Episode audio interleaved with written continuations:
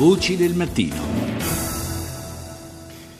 Torniamo sul successo di Emmanuel Macron eh, nelle elezioni presidenziali francesi, cerchiamo di approfondire qualche spunto, qualche aspetto ancora di questa vicenda politica, lo facciamo stamani con il professor Giovanni Orsina, docente di storia contemporanea all'Università Luis di Roma. Professore, buongiorno. Buongiorno.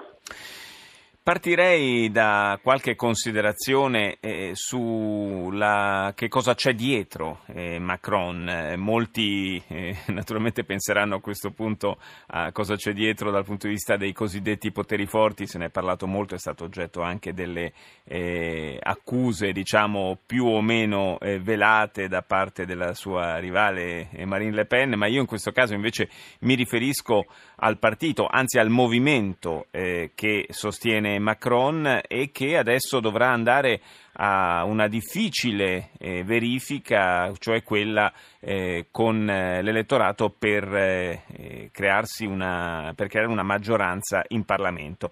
E, e qui eh, questo movimento sembra segnare un po' una, una, rottura rispetto al passato, visto che addirittura ieri si è saputo che En Marche eh, non eh, intende chiedere eh, ai, a quanti si candideranno nelle sue file di abbandonare i partiti ai quali sono iscritti. Questo eh, è un po' una, una novità assoluta o mi sbaglio? Non è una novità assoluta, eh, in realtà c'è un, almeno un precedente piuttosto importante perché quando Charles de Gaulle non fondò, perché Charles de Gaulle non fondava i partiti, diciamo i gollisti, sì. gli uomini intorno a de Gaulle nel 1947 fondarono eh, il primo partito gollista, il Rassemblement du Peuple Français, una delle idee era proprio, originariamente l'idea era che ci si potesse iscrivere al Rassemblement senza eh, uscire dai partiti preesistenti. Furono i partiti preesistenti eh, i cattolici dell'MRP, i socialisti, che dissero no, eh, chi si iscrive all'RPF esce, cioè furono i partiti a eh, negare la possibilità della doppia affiliazione.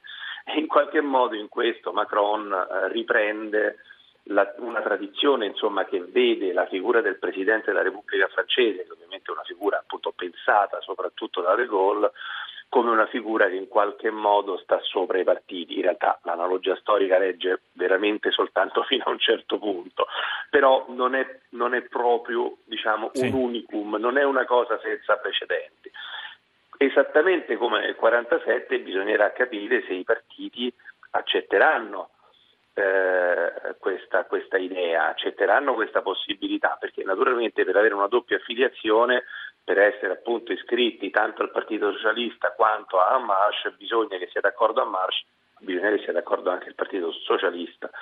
E questo ovviamente dipenderà poi anche dalla squadra di governo che, eh, che comporrà Macron, che è l'altro ovviamente L'altra cosa che insomma, tutti quanti aspettano, infatti in Francia c'è tutto c'è un toto primo ministro, c'è tutto un grande dibattito su chi sarà il primo ministro, perché ovviamente la squadra di governo immediatamente ci darà l'idea della direzione che Macron vuole prendere, che è ancora molto poco chiaro. Eh, lui, lui, proprio negli ultimi giorni della campagna elettorale aveva eh, anticipato che in caso di vittoria avrebbe eh, attribuito un ruolo eh, di primo piano all'ex leader centrista Bayrou, eh, chissà, eh, chissà quale sarà questo ruolo. Certo è che punta anche nella formazione del, del pacchetto di candidati al, alle legislative, lui punta a, a creare un, uno schieramento che eh, va a pescare sia a destra, sia al centro, sia a sinistra, una sorta di, di partito della nazione, diremmo forse con eh, un termine che è stato usato di recente anche da noi. Ma eh, il, il, punto rimane sempre quello, diciamo, se eh, noi abbiamo un, un sistema politico diciamo, tradizionale strutturato destra, destra, e sinistra.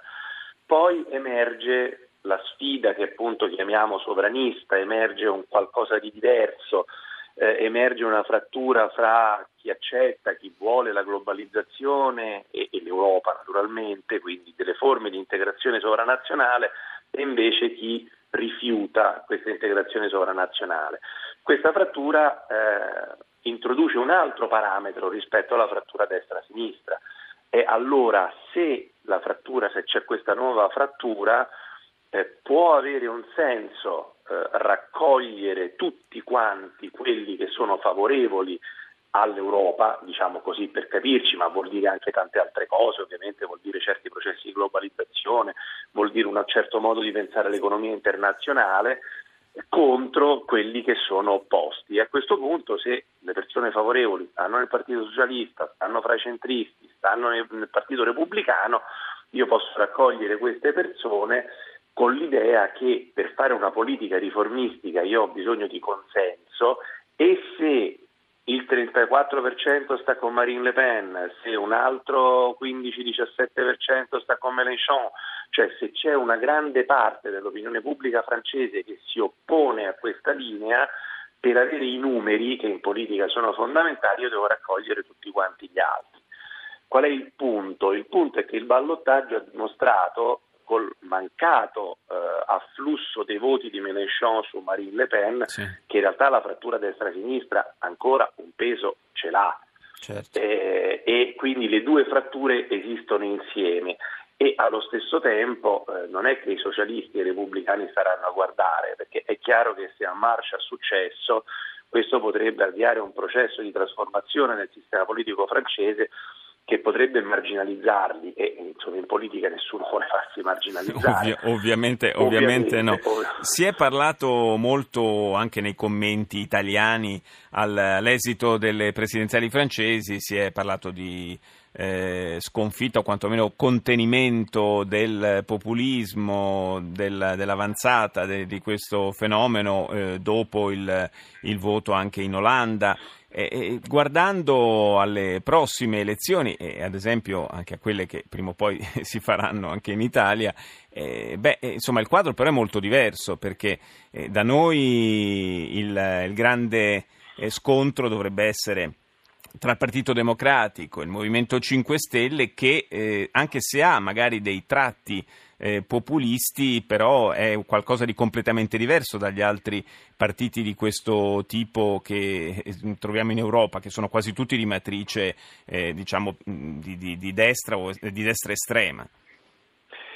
Eh, sì, il, il, nostro dibattito pubblico, non soltanto quello italiano, ma quello europeo, anche quello americano, eh, ha delle punte, tocca delle punte di, isterismo veramente incredibili. Insomma, noi in definitiva tutti i sondaggi ci hanno sempre detto che Marine Le Pen perdeva con un margine di almeno 20 punti su tutti i competitori, eh, in particolare Macron ma anche Fillon. Eh, e invece abbiamo continuato a, diciamo, a temere il pericolo della vittoria di Marine Le Pen. Adesso che Marine Le Pen non ha vinto, grande sospiro di sollievo, il populismo è finito. Allora, non aveva chance di vincere prima, perché i sondaggi quando danno 20 punti di distacco possono certo. sbagliare se ne danno 3, 4. 20 sono 20, troppi, non c'è insomma, mi sembra veramente... Ah, quindi non aveva chance di vincere, non ne ha mai avute, da un lato. Dall'altro lato non ha, ha perso, ma eh, non è che questa non è la sconfitta del populismo, è una sconfitta del populismo, secondo me, nel senso che se noi andiamo a vedere i numeri, se andiamo un po' a studiare questi fenomeni, non soltanto ovviamente in Francia, vediamo che questi movimenti, questi partiti hanno delle radici abbastanza profonde. Eh, ma infatti, infatti, non si può certo chiudere qui la partita e torneremo naturalmente a parlare di questi temi. Io ringrazio per il momento il professor Giovanni Orsina, cedo la linea al GR1, ci sentiamo intorno alle 7.35, a più tardi.